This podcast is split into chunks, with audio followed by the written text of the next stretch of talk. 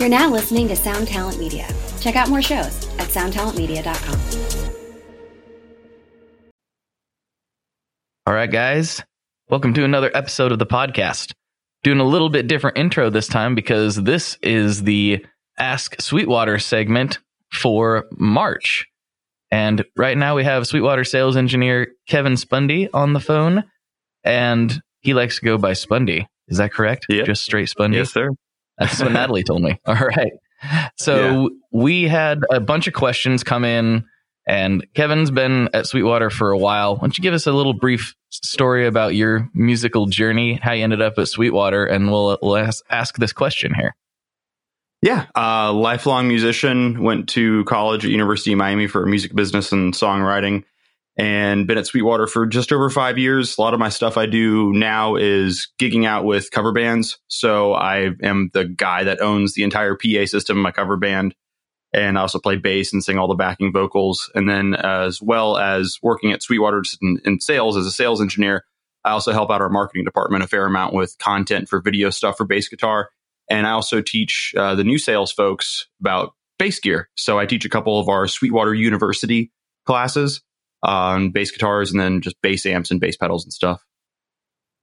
Perfect. Perfect. We've been doing a lot more bass content on the podcast, so the timing is interesting. But Good. anyway, so we scrolled through uh, all the questions, uh, and we ended up settling on one that I think is kind of good for whoever's listening, because it, it might surprise you to find out. We I'm starting to discover there's a lot of non guitar players that listen to the podcast, actually, like Natalie, who orchestrated this whole thing. So Yeah. Uh, this might be a, a good general question for anyone who's listed, uh, interested in audio. So. The question is I need an upgrade from my five inch studio monitors. What do you recommend? And that was sent to us from Sonia Quartzleaf. So for studio monitors, a lot of times this question pops up with customers and they might say, well, I spent $300 on a pair of five inch studio monitors and now I have $400. I want to get an eight inch pair of monitors. And bigger isn't really better. You need bigger speakers for maybe a bigger room, or if you need just louder speakers.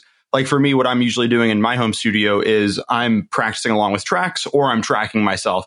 I've got a wooden ear, so I'm not like usually doing any like complex mixing. So what I, I do is I have bigger monitors in my room for my space. I've got seven inch monitors, even though I'd probably be fine with fives, but I'm usually cranking them.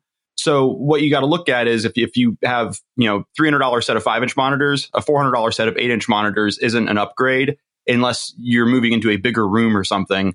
Um, so that's kind of one of the most common things, but I, I usually look at jumping up um, 50% about in price to 100% higher in price. So the $600 set of monitors is going to certainly sound better than a $300 set of monitors.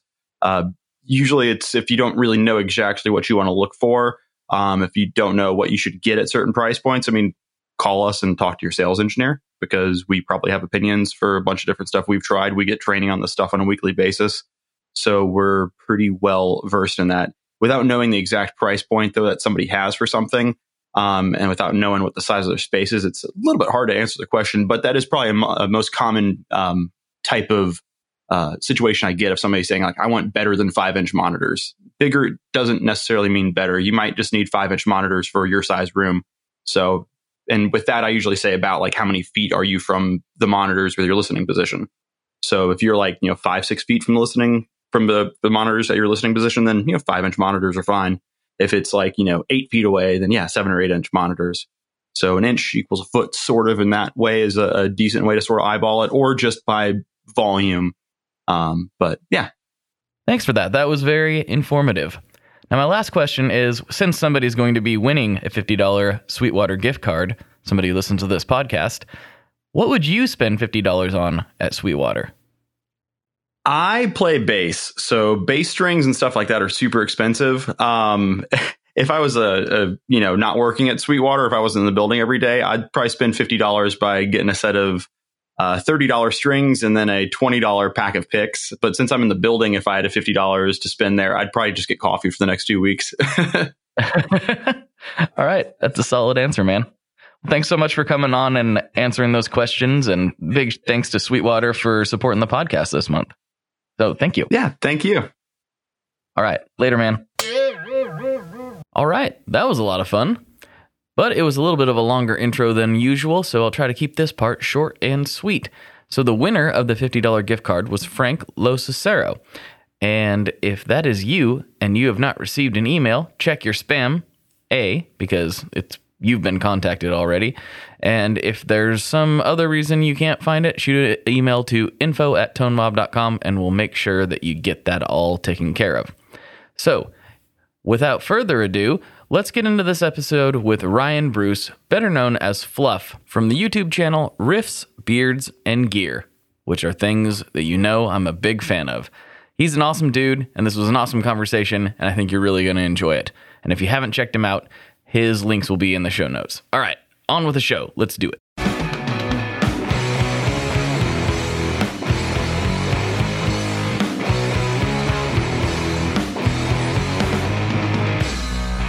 Hello, everyone. Welcome back to another episode of the Tone Mob Podcast, the show about guitar tone and the people behind it.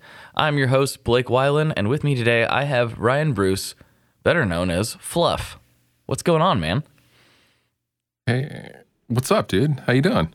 Well, you know, as always, I got to pretend like we weren't just talking for 15 minutes beforehand, which is always a weird thing.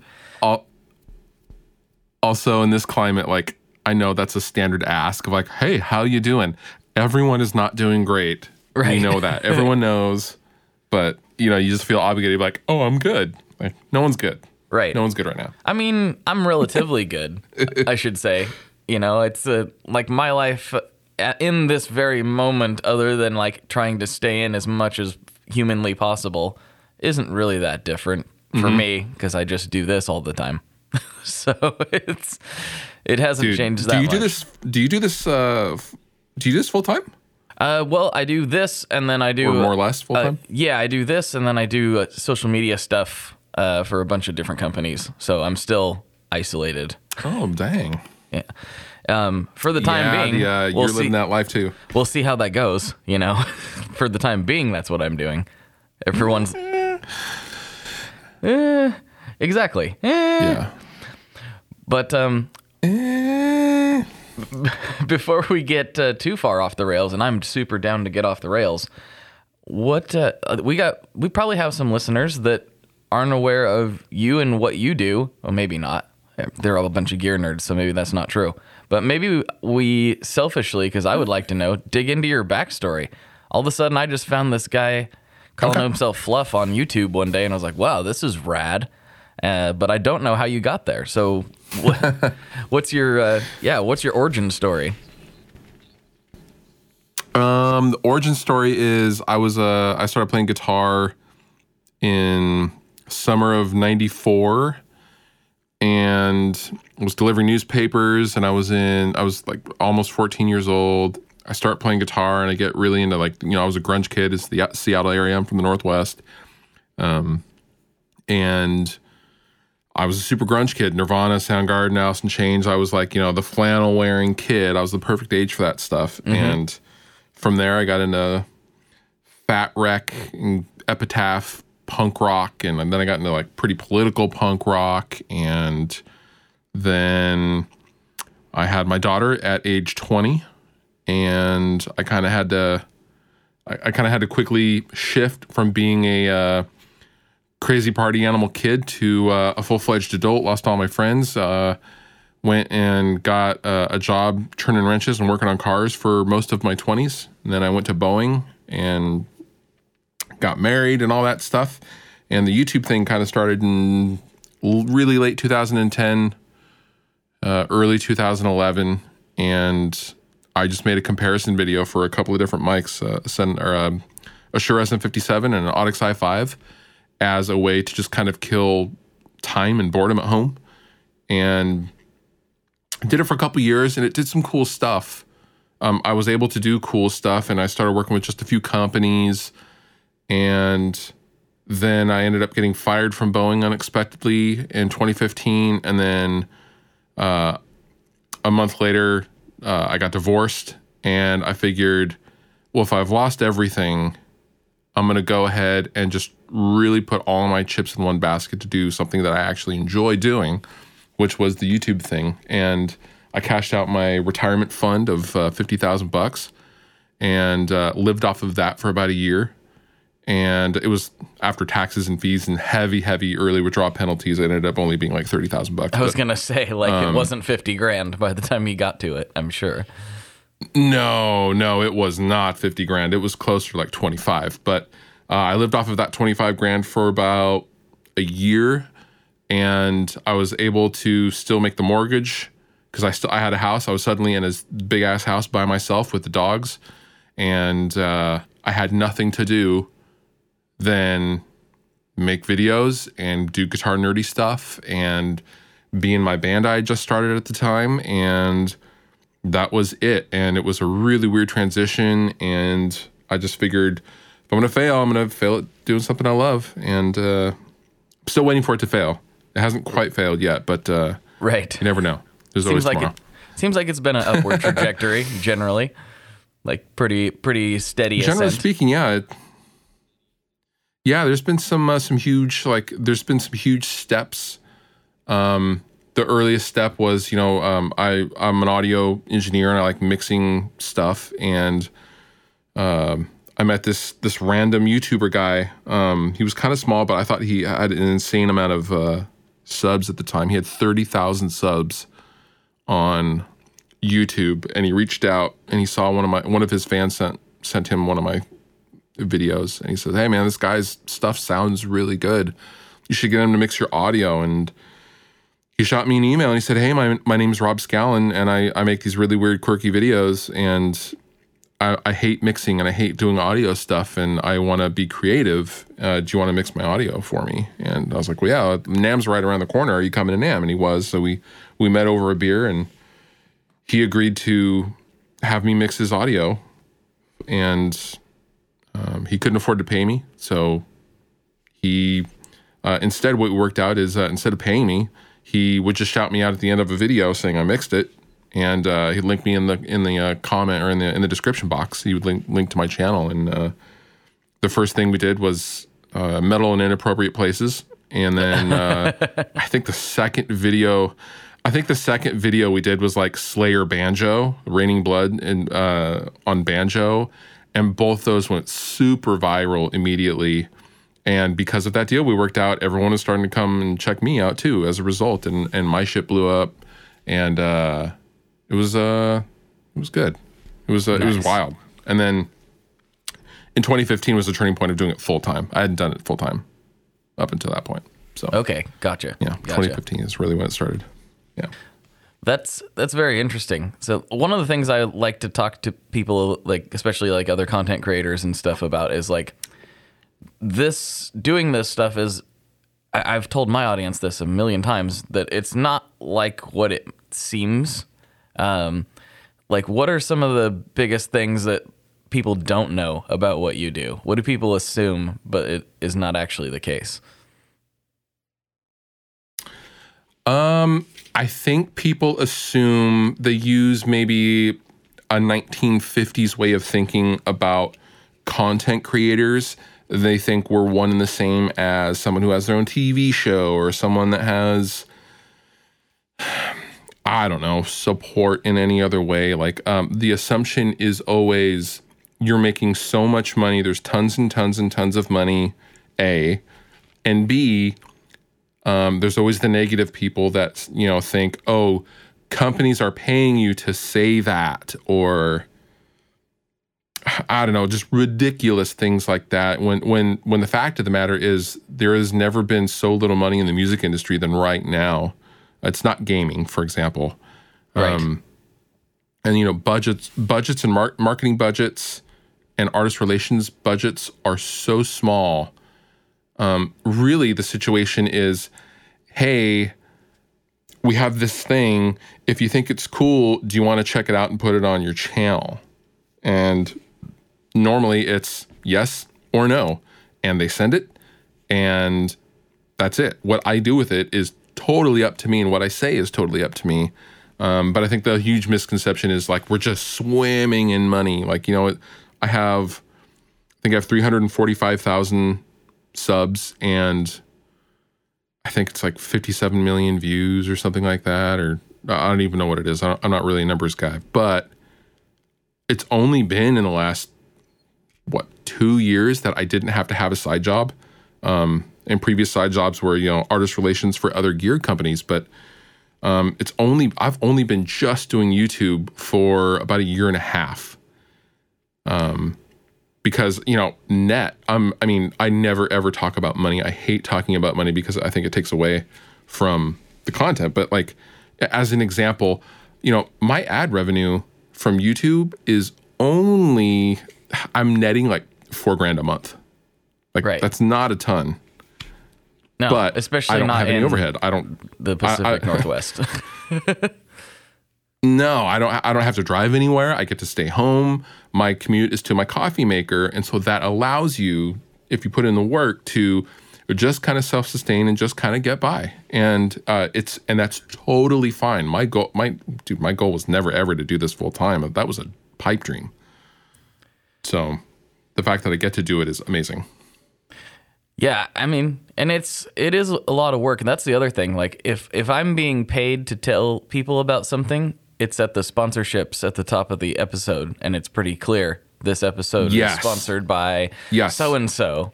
Otherwise, whatever I say about something is exactly how I feel about it. And I, I think that's a big, big one for that I I think my people get pretty well because you know this is a smaller, like tight knit community that has me in their head, you know, for hours at a time. Uh, In some cases, and so they they they know me, and I think they understand that like this is genuine. Like when I I talk about Benson amps all the time, but that's because I really genuinely love what Chris does, and I have a couple of them. I have three of them, and that's because I love them, and I paid for them. so like, right right right yeah and you know uh, the same goes with the podcast right like you know you, you didn't you didn't start a podcast to make money. No one no one become does anything in the music industry specifically to make money because that's a very very poor decision you're making if that is the case. Like no one when i started for the guitar nerd thing i only started it out of frustration and anger that i wasn't seeing the videos that i wanted to see. You know i would i would ask guys that were showing themselves, for example, reamping. I don't know if your listeners would know what reamping is. Uh, I'm sure they do. They're very, you guys got, you guys get pretty nerdy on here. But uh, oh yeah, Um, I wrote this, I wrote this guy on how to reamp, and he said I would rather not give my secrets up. And I thought, God forbid I get to sound good too. Like why why is why is sounding good so monopolized? And I wanted to be that anti anti monopolization guy. Like I was like, man, I'm gonna I'm gonna learn everything and then I'm gonna tell everyone for free. Ah. That's that was my motivation. So, Well, and you know, and that's such a I I've I've heard that before too. I've heard people say like I don't want to like give away for free the thing that I had to pay to learn, and I can kind of understand that. Like I get that mindset to a degree because it's like I I had to pay for it, but but at the same time, it's like that's just not the world we really live in anymore. It it's you can learn anything and everything, and if it's not gonna be you that tells people how to do it, it's gonna be somebody else. So you might as well, you know, throw your opinion out there if you really have one and really want to share it. Don't be scared of, uh, you know, giving away things for free. I mean, that is that is the world we live in these days. Yeah, I think it is um, a confidence thing and and v- being comfortable with what you do as well. I would challenge anyone to come into my actual studio where that I work out of, having all the same tools I do, and to to kick out the same thing that I do because they can't. Right. And so therefore, the knowledge surrounding all that stuff should be readily available and giving back and and l- teaching people the skills to do what they want is the only way everything is going to progress forward and as a whole. So, yeah, oh no, your YouTube videos are going to sound great too. Oh no, yeah, that's such a terrible thing. Like, no, it's great. I want everyone to sound good.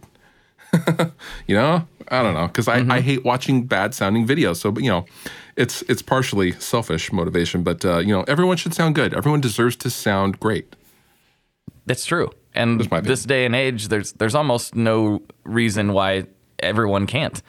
Like, there's so many good tools available that No. aren't a million dollars like they used to be. it's just uh, it's a it's a wonderful thing. Like as Right. much as as much as we like, oh, there's not as much music money in the music industry anymore. Like that is true, but also it's like in some ways it's never been a better time to be a creator with the amount of tools we have available and uh, Right. Yes, ability there's to so many them. tools. So, Mm-hmm. But you also, we haven't really talked about this yet. We've talked about YouTube quite a bit, but you're also in a band called Dragged Under, who is managed by our mutual friend Joey, who has been on the show before. Yeah, yeah. It's uh Joey, dude. I have s- I love few people as much as I love Joey. Um Joey is such a dude. He has this saying that I have adopted, but uh when I first met him, he was like he was so nice and I was just like, dude, why are you so nice? And he was like be a dude and prosper. And I was like, yeah, I'm with that. I'm totally with that.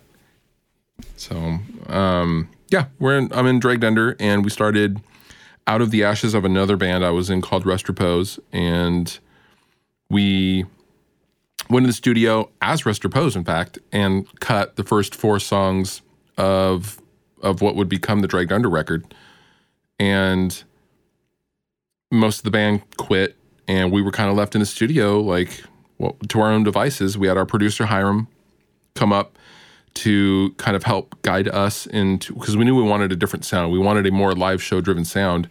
And we had these demos that we were super, super proud of. And we just sent them to all of our friends. And one of those friends was Joey.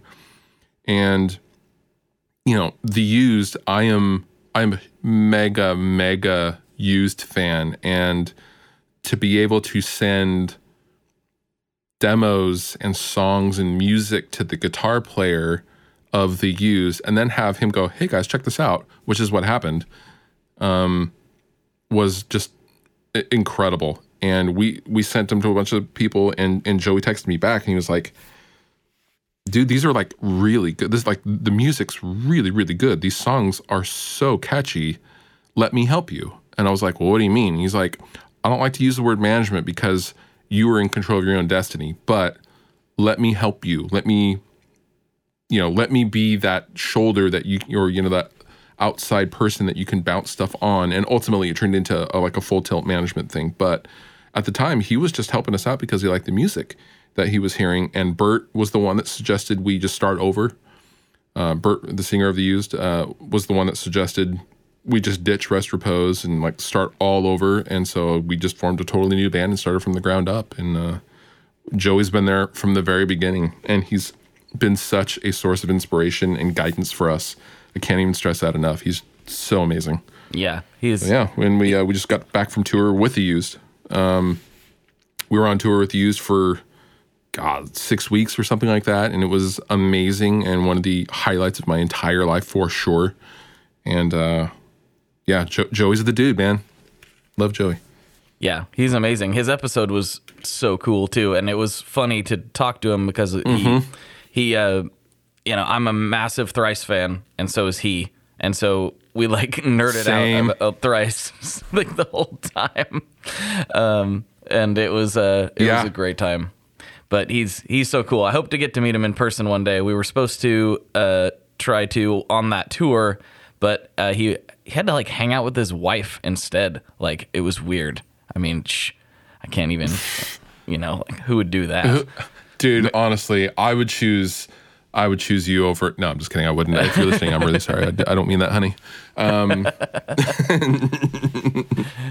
no, No, yeah, it, it was like on the Portland stop. He was like, "Oh, my wife's coming in that day." I'm like, Don't, "If you, yeah, go hang out with your wife, obviously, duh."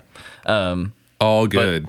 yeah. but but yeah, one of these times, let's see. I'm, you know, you and I have some mutual like uh, background similarities. Uh, which I did not know, so that's kind of interesting. Yeah. I also am in the Pacific Northwest, um, just a few years younger, but I so I came up with you know first hearing grunge stuff on the radio and like oh this Nirvana thing's pretty cool, and and so it was kind of interesting. And then like I was an I was a heavy heavy equipment mechanic for a long time, and so it's like oh this is all an interesting. Oh wow, really? Yeah, yeah, yeah. I did the. I worked at the Caterpillar dealer for a long time, and I worked on dump trucks and all that stuff uh, for Oh wow.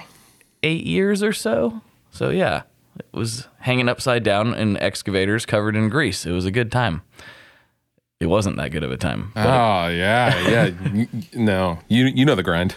yeah, it's just it's funny when I hear these like similar trajectories, and now like and now we're here, which is a weird place to be, but I'm super thankful for it, and it's because of whoever's listening to this right now, quite literally. That's that's why I get to do this. So thank you for listening to this, whoever you are. Yeah. Yes. Thank you for listening. You, You right now, you this this person. you. no, not you. You. Yeah, Yeah, you, Jacob. Mm-hmm. Jacob. I hope there's someone named Jacob and going, whoa. I guarantee you there's a Jacob. I know there's a Dylan. I know there's a Dustin. I know there's a Sonia. Uh, I know there's so many. I'm I should just shout out all Thanks, my Sonia. Patreons. Yeah, Sonia rules. She's awesome. Uh, let's see. anyway, uh, let's see. What else should we get into here? Well, you know, supposedly this is a gear podcast. We should probably talk about your gear and all that stuff. So, what are you playing uh, as a rig for the dragged under stuff? That's probably the easiest way to start. Uh, the dragged under stuff is actually pretty simple. Um, I play a couple of uh, what are basically customized Dustin Kensrue Stingray RSs from Music Man. Nice. and I go into a Line 6 Helix uh, rack, and I go out of that into a um, Matrix power amp, and we send a direct signal to front of house because we have an in-ear system, but we also push a cab. We also push cabs, uh, just for a little bit of ambient reinforcement of what we're hearing in the in-ears to get some air moving. Um, so we go into an Orange 212, and that is literally the entire live rig. Uh, Sennheiser wireless stuff. Um, Sennheiser is very, very good to us. Uh, good friends, and uh, they've been very, very supportive. Line Six is incredibly supportive of us, and Music Man, uh, Ernie Ball Music Man, uh, are the most roadworthy, m- best, awesomest guitars ever. Um, we just absolutely thrashed them on this last tour, and uh, couldn't believe the how they held up. Um, any less guitars would have just crumbled and left us by the side of the road. But uh, we were shocked every single day with the gear, and it was all so reliable and so awesome. We didn't have any hiccups. It was great. Do you have any reason for going with the Helix rack versus the floor? Yes. Um, when a few years ago, so initially the transition started when I was playing um, Orange amps and I had this giant road case that the Rockerverb lived in. And then I was using four cable method with the Helix for all the effects and channel switching.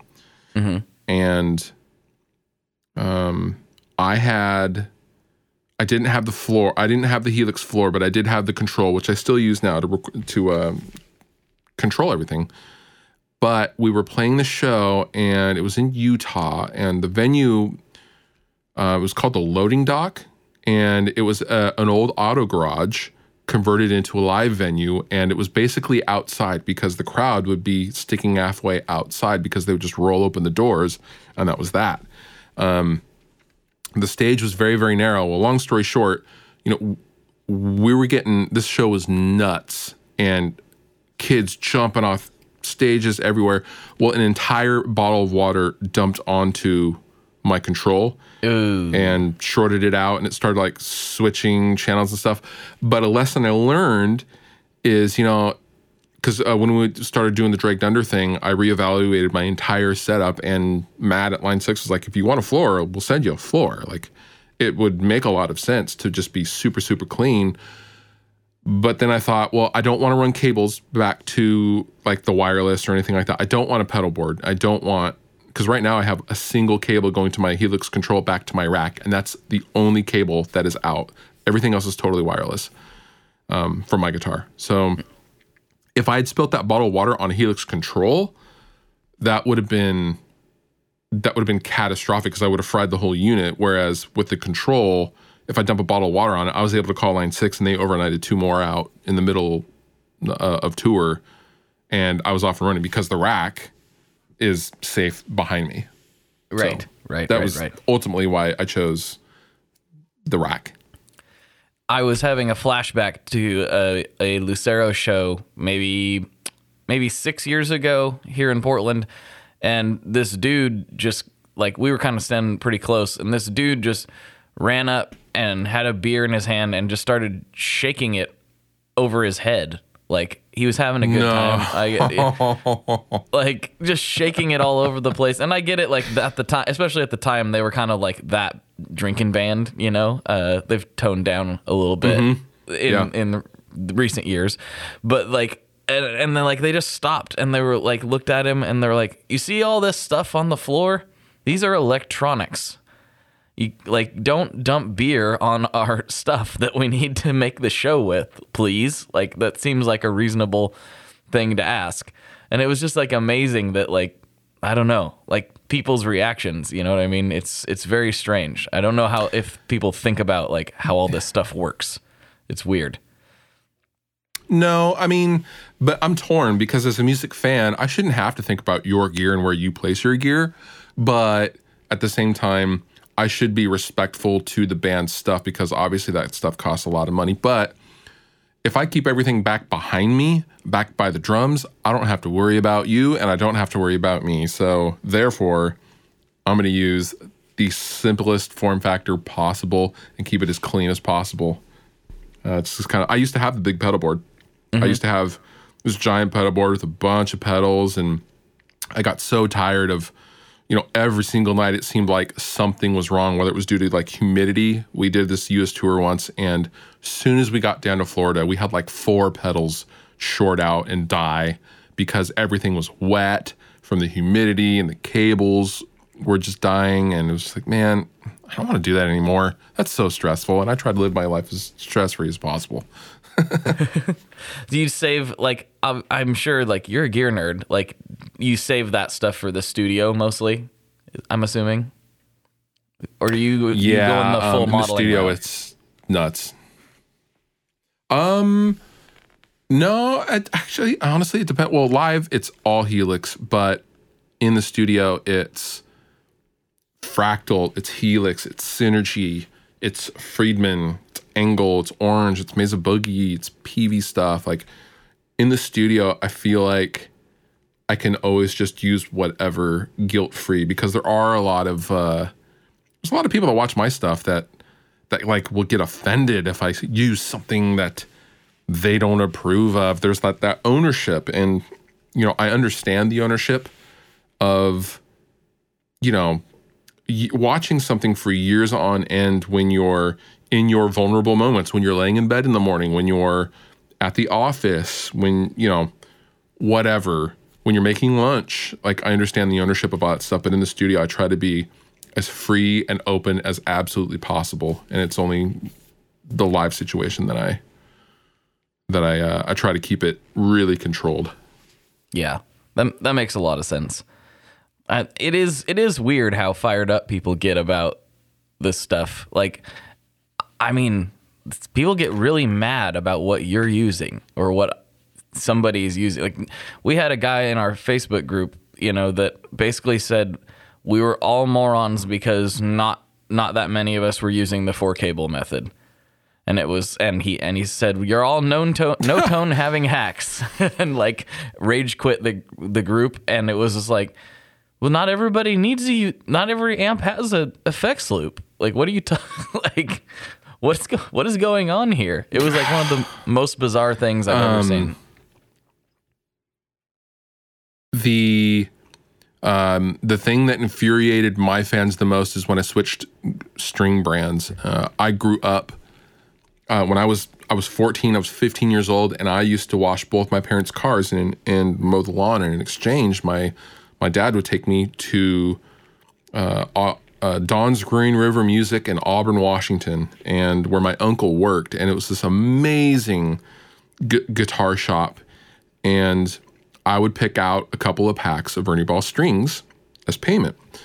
And I, I have a very, very deep nostalgic family connection because my my childhood was very, very chaotic. But it was those moments where it was just me and dad going to the guitar shop, picking out some strings that are very is very very special to me. Those memories. So I have a very very deep uh, affection for Ernie Ball, and when I went from I think it was Cleartone. I was playing Cleartone strings for a while. I switched from them to Ernie Ball. People lost their absolute minds. I was getting hate emails. I was getting inbox messages telling me what a huge mistake and how how dumb I was, and that they were unsubscribing and no longer watching my stuff because of, uh, of the string brand that I chose to play on my guitars. And I was like, this is unbelievable. Like, why do you care what I play? Like, it was crazy to me. But I mean, I, I, I love and respect the passion, but I think it can be a little misplaced, and, and sometimes people don't have enough to do with their time, I suppose. I guess maybe that is the answer. I'm not sure.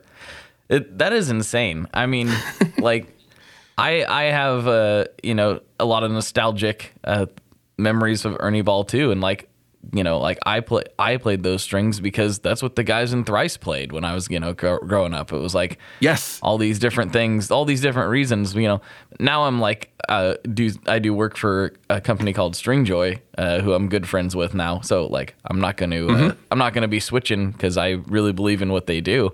But I, I understand the nostalgic feeling. You know, it's a, and I don't think anybody should get mad at people for like that's like getting mad at people for what kind of pants that they want to wear or like the brand of socks they chose for that. Right. Day. That's exactly. You're yeah, you wear Nikes, so therefore I hate you now. Like, what? You used to wear Adidas. Oh, man. you used to wear what I like, and now it's everything's changed. Right. You're a bad person. right. So getting back to some of the gear stuff, like what are some of your favorite pedals right now? You get to pl- try a lot of stuff, and I fortunately get to try a lot of stuff too. But what's uh what's really tripping your trigger right now? Oh man, um, I've always been super super into overdrives. I love, I love overdrives, and I I spend. I spend hours of my day looking at overdrive pedals. I literally just ordered an overdrive this morning from Japan. Um, and I really, really love tube screamer based overdrives, and there's a million of them. Um, it's like the most rehashed overdrive circuit on the planet. But um, I really have been loving. Uh, I just got um, a way huge uh, overrated special, which is really nice. Mm-hmm. Um, I have I got the okay. So Maxon for the 40th anniversary of the Maxon OD 808 did a collaboration between five companies that modded oh, the right, 808 right. circuit and they made it limited run. Yeah, um, I got all of those from Kevin. Kevin at Godlike was so nice. Um, Kevin is just the most amazing dude ever, and he uh, he sent over basically all of the Maxon OD808s for me to play with, and I made a video comparing them all. But uh, um, he was so nice after the video. He he didn't make me send them back. He knows how much I love, and and I and I bought I've bought several of them. Uh, I already already owned several of them uh, already. So he basically just kind of filled in the holes, and uh, the I think it's the Earthquaker and the Pictronics modded Maxon OD808 is just lovely, and then. Um, there's an overdrive pedal called the I, I think it's the Scranton drive, and it has the it has a painting of Steve Carell with a do rag on from The Office, and it's it's it's a really really nice overdrive. Um, I think it's from Emerson, and I don't know, man. I just love overdrives. Um, the Boss SD one is st- still super awesome. The Blues Driver, um, I don't know, man. They're all so good, but I love Maxons uh, in particular. Okay. Well, sorry for that, folks. We had a.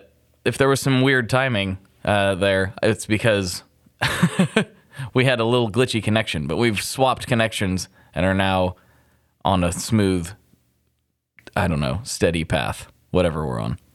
But anyway, yeah, uh, overdrives. Yeah. So you you do things differently than than I do because you generally play are playing like higher gain amps and things, and I tend to play like cleaner amps and get my dirt from pedals. So tube screamers have not ever really been my jam.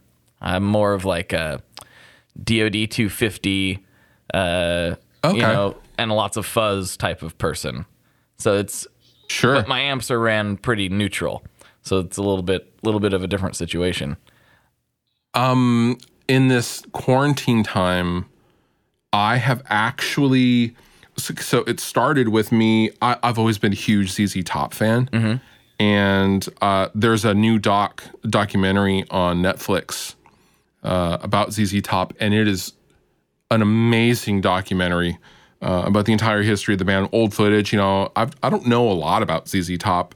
I know a lot about Billy Gibbons, but I don't know. But I've never seen old footage of the early days of ZZ Top because you know, video cameras weren't around then, and you just don't see that stuff. But they show lots and lots of cool stuff. Anyway, it was very, very inspiring. And I have, you know, I'm an, a longtime Les Paul lover. I love Gibson Les Pauls Same. like I like I like my feet.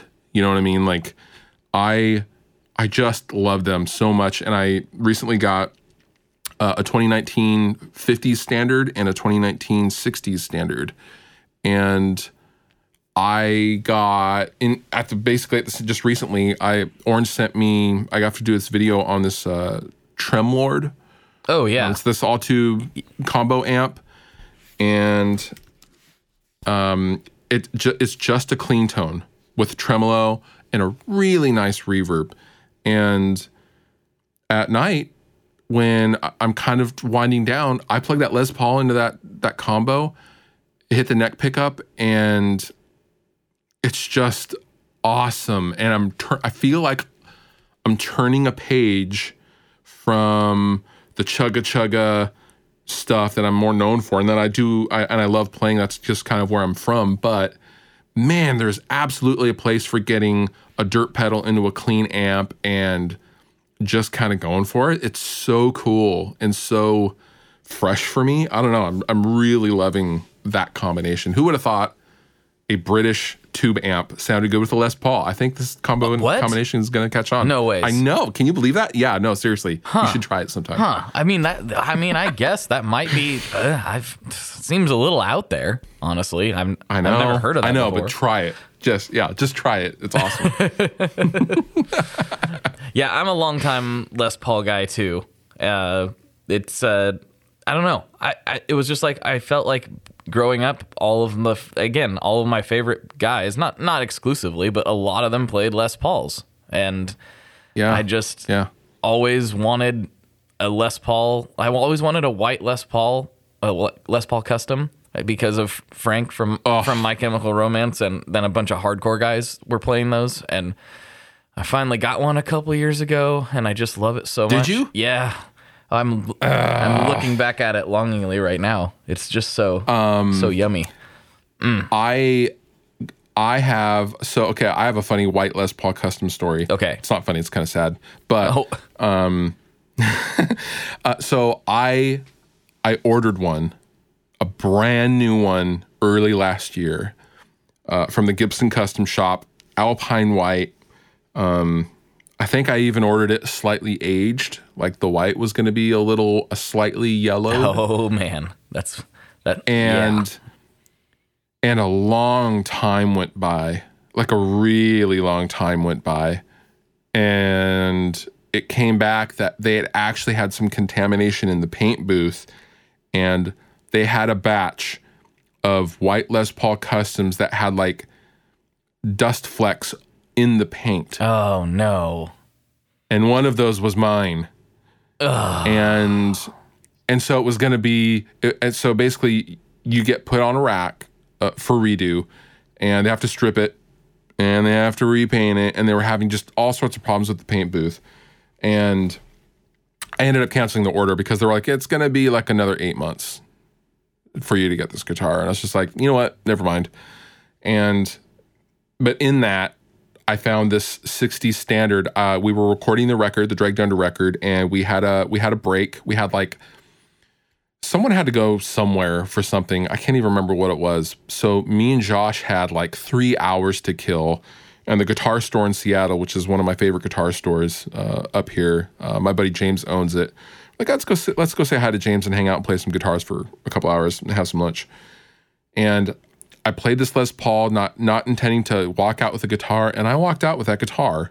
Um, it had this crazy mojo, and I love it so much. It's this uh, honey burst or uh, what's it called? Bourbon burst.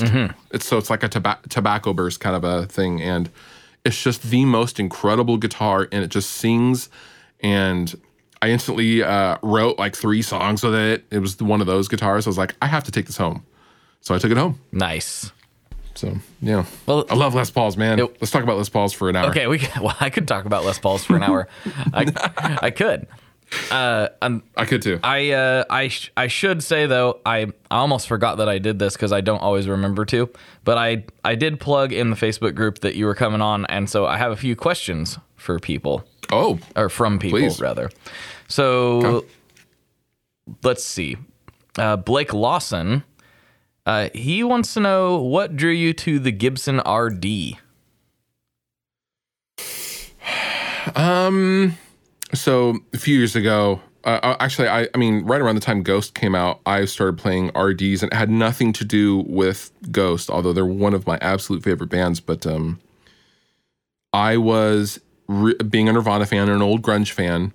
Um, back in the day, Chris Novoselic was playing RD basses with Nirvana, Mm-hmm. and and I had no idea that was a guitar. I didn't know that they made a guitar version because again, pre-internet, like you're you just don't know these things.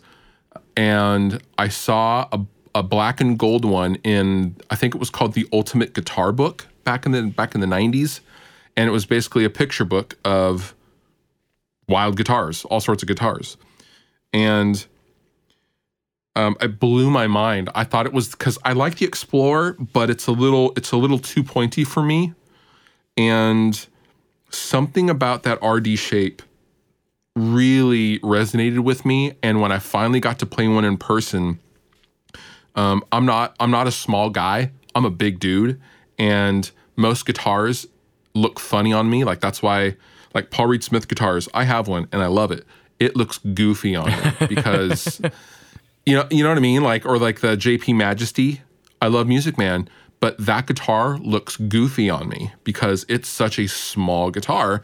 And here we had, you know, this 13 pound behemoth of a guitar that they only made for three years in the 70s.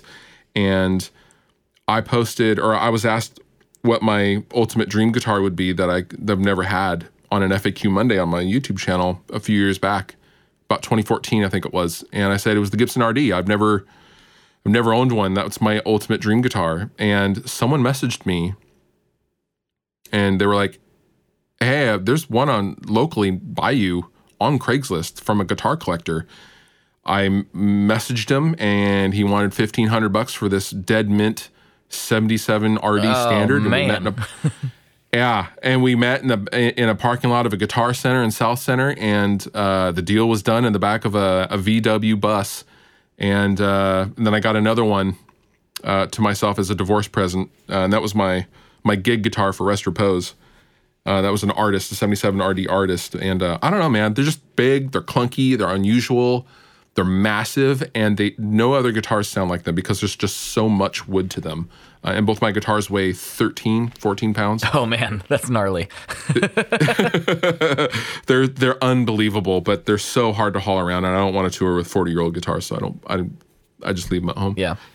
Uh, piggybacking on that, Andrew Span wants to know, in your opinion, who makes the best uh, reproduction of that right now? You know what? It's funny. Um, Gibson have tried several times to make an RD, and it's a bummer because I would buy, I would buy six of them right now if they were actually true to how they used to be. Because the one unique thing about the RDs was it's a Gibson with a 25 and a half inch scale, mm-hmm. which I love, Yeah. and and prefer um, but all the reissues have a stupid 24 and three quarter scale which the original rds only had for like the last six months of production anyway um, I I just that bugs me. But um, the Eastwood one is pretty close. Um, I don't think I don't know if anyone makes an the the best. I guess Gibson would make the best one currently. The last one they made was pretty good. It was the Burst. It was the Tobacco Burst one. That was pretty cool. But uh, other than that, I mean, RD Shapes. I had a signature guitar um, for a while with Balaguer guitars, and Balaguer makes the Hyperion. That's kind of a first act Delgada kind of a vibe, but uh, that's very RD-ish as well. Right, right. Let's see. Thanks for that. That was good. Um, You're welcome. somebody, uh, let's see. Ryan. R- Whoa. Let me make sure I get that last name right. Rollinson. I think that's right. Ryan Rollinson wants me wants you to uh, rate slash roast my rig, but I don't have a rig. I it changes literally every day, so I don't know if we're gonna be able to do that. But I can tell I can tell you what I'm playing right now, and and uh, or what I played last night, and maybe that'll work for this. Okay, what'd you play last night? Okay, so last night I was playing my uh, millimetric instruments baritone. I don't know if you've seen Oh, them. right. I don't know if you've seen those or not. They're pretty trippy. Builder out of Canada. Uh, Okay. into just it was it was really simple. Just into a Chase Bliss Dark World and into my Benson Vincent. That's all. That's all I was using. Hmm. Okay, well, I'm not going to roast you. I don't think I should like sit here and make fun of you on your podcast. Oh, I, I would. I'm open to it. because normally normally I'm looking at a picture and I'm roasting like things about the picture. right. So um okay, well I will I will give you one roast. That is an incredibly hipster uh that is incredibly hipster setup. Yes. Uh, did it come? Did it come with uh, mustache oil and a uh, an old school wood pipe and suspenders for your Appalachian Mountaineer, circa eighteen hundred? I will take I Um, will take that because I am uh, I definitely am a hipster. I and I I admit it. Okay. Although I can't grow a mustache, I have the I have interesting I have the Abe Lincoln beard because I can't grow a proper mustache. So whatever. Okay. Um, that's a pretty solid rig though. That sounds that sounds like a lot of fun, especially with the baritone. Yeah, I'm so into the baritone right now.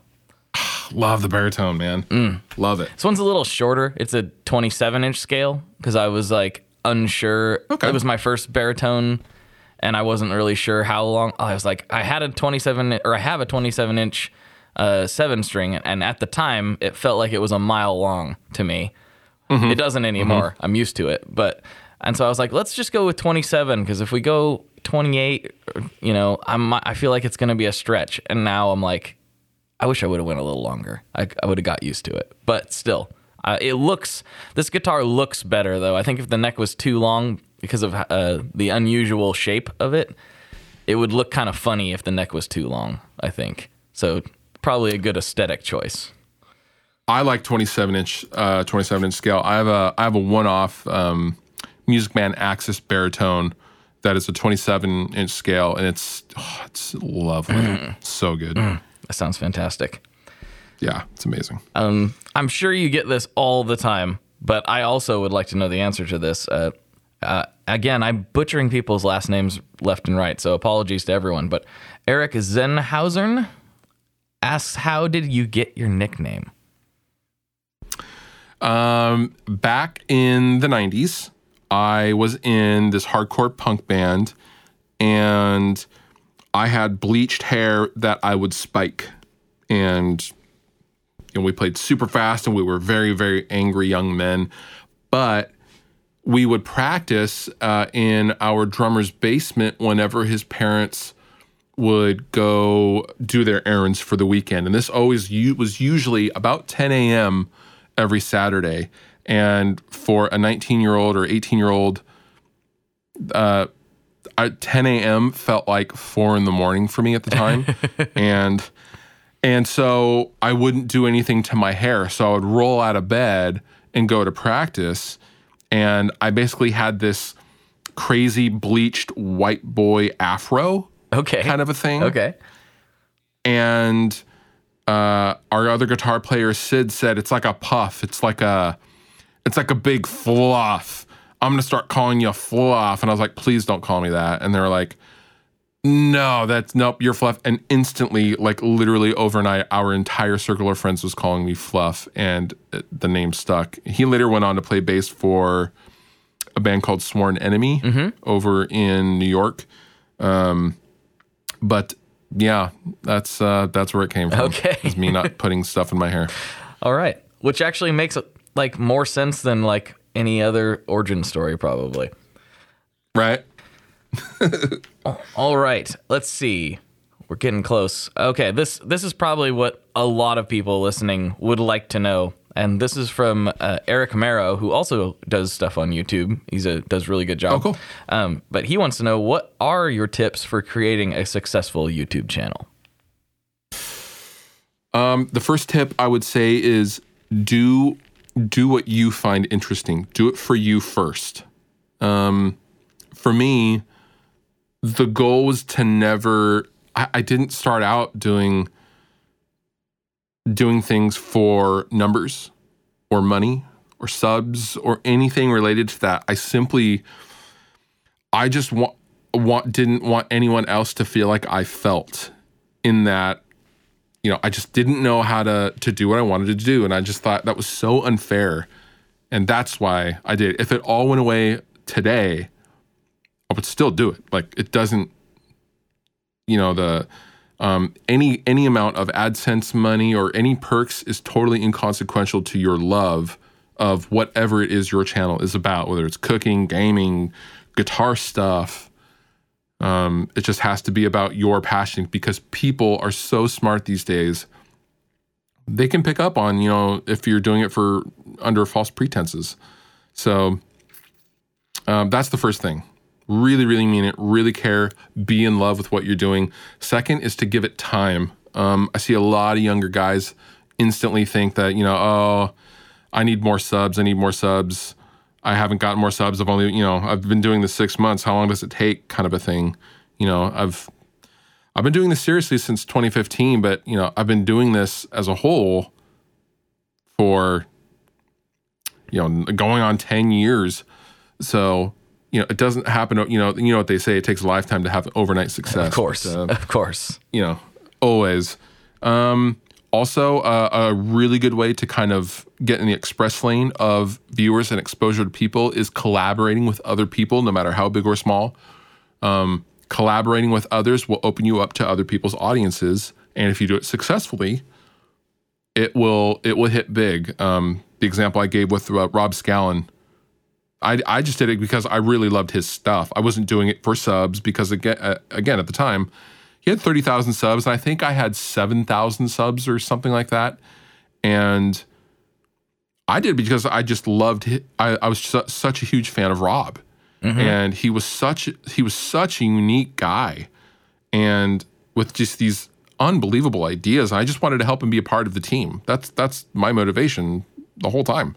So yeah, those those three things will will help you go far in the world of social media.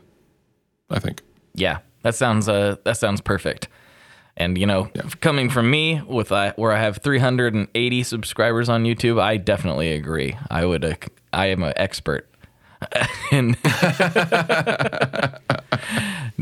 but no, I, I can agree with, with all of that stuff because from the podcast perspective, you know, you know, it doesn't really matter what media channel you're focusing on. It's it's kind of all the same at the end of the day as far as like how do you do something. And it's I would agree with all of that. So that's uh that's awesome. Well, I think that's uh, well. There's some other stuff in the group, but you know, some people just like to ask silly questions, and I sometimes will ans- ask those, but sometimes I won't. But uh, we are getting down to the last few minutes here of the podcast, and we got some classic questions to go over. But before we do that, this is your chance to like put up a billboard and kind of say whatever you want to say, plug anything you want to plug, or you just got something you want to get off your chest. Now's a good time. Um, uh, this this podcast is awesome. I've enjoyed listening to it for a while now. We listen to it on the road when we're uh, when we're on tour. Oh, thank you so much. and, And thrice rules Yes. and Um, Blackstar amps are terrible. There we go.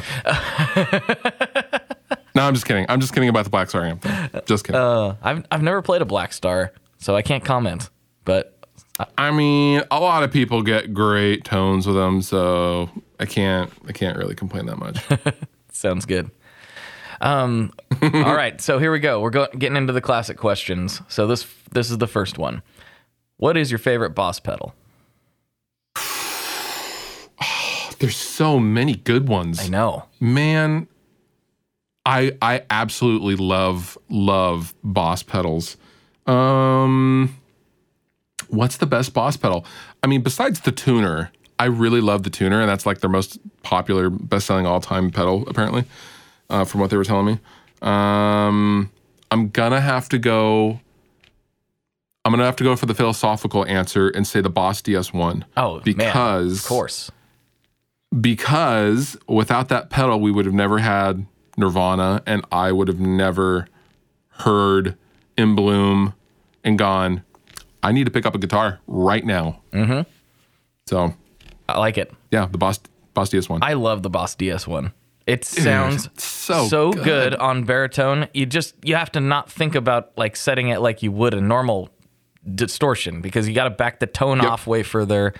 But Yep. I, I put up a video oh probably a year ago now on on Instagram.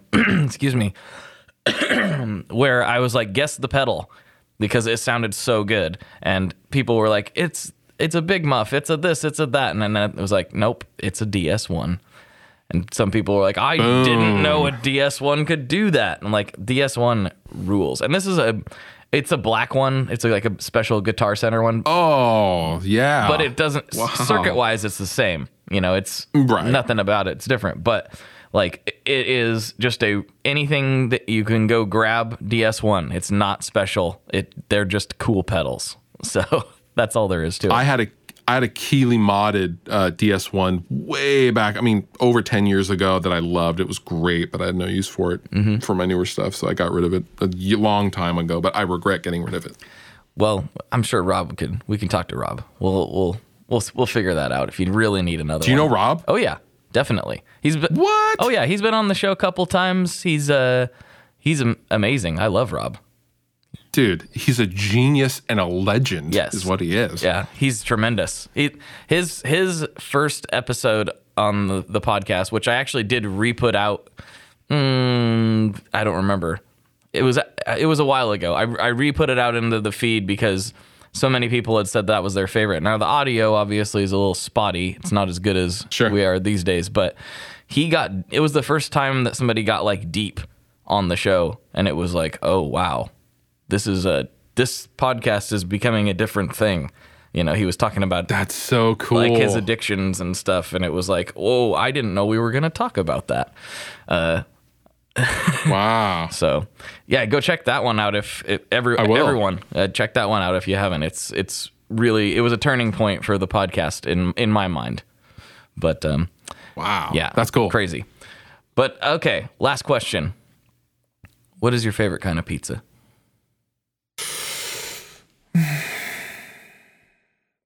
Um, favorite kind of pizza is a pepperoni and chicken pizza. Pepperoni and chicken.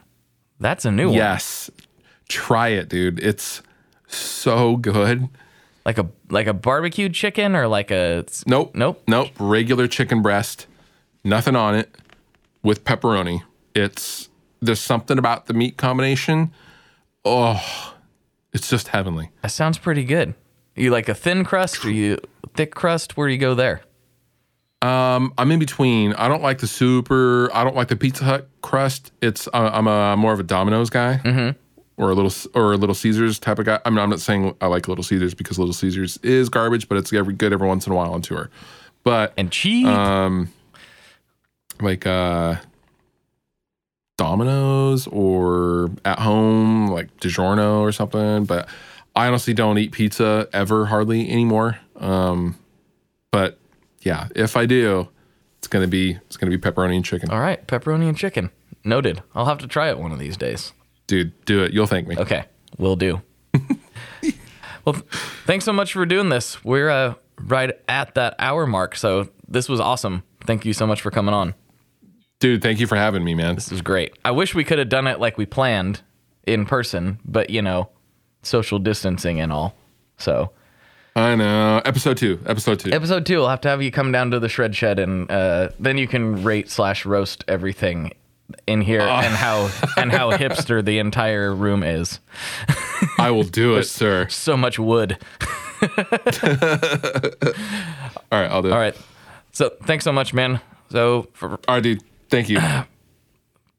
all right, everybody. For I don't know. I I don't. I shouldn't call you Fluff. I feel like I should call you Ryan, but I don't know. Mm, you should call me Fluff. Okay. For Fluff, this is Blake. And as always, folks, good luck and good tones. All right. Was that awesome or what? I thoroughly, thoroughly, thoroughly enjoyed it. So much, in fact, that we went on for more time on Patreon. So if you would like more of this conversation, you can go over to patreon.com slash tonemob, and there you will be presented with all kinds of options, which will give you more audio content to your ears every week. And furthermore, it helps support the show, helps keep the lights on, and helps keep everything going. It literally keeps the lights on because the amount of Patreon supporters we have right now literally just pays for my electrical bill. So we've got that going for us. And thank you, thank you, thank you so much for everyone that is supporting over there and has for so long.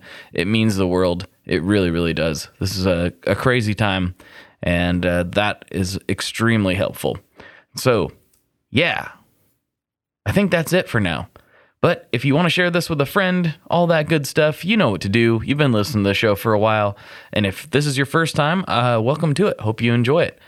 All right. I'll talk to you next week, folks. Goodbye. One last thing before we totally sign off here. I just want to remind you that if you do any shopping at Stringjoy, that's Stringjoy guitar strings made in Nashville, that will help me out as well. As I've said for years, I'm heavily involved in that company, and I really do think they're making the best products on the market. So if you would like to try custom strings, go to tonemob.com slash stringjoy and check them out today. I seriously, seriously, seriously love what the team down there is doing.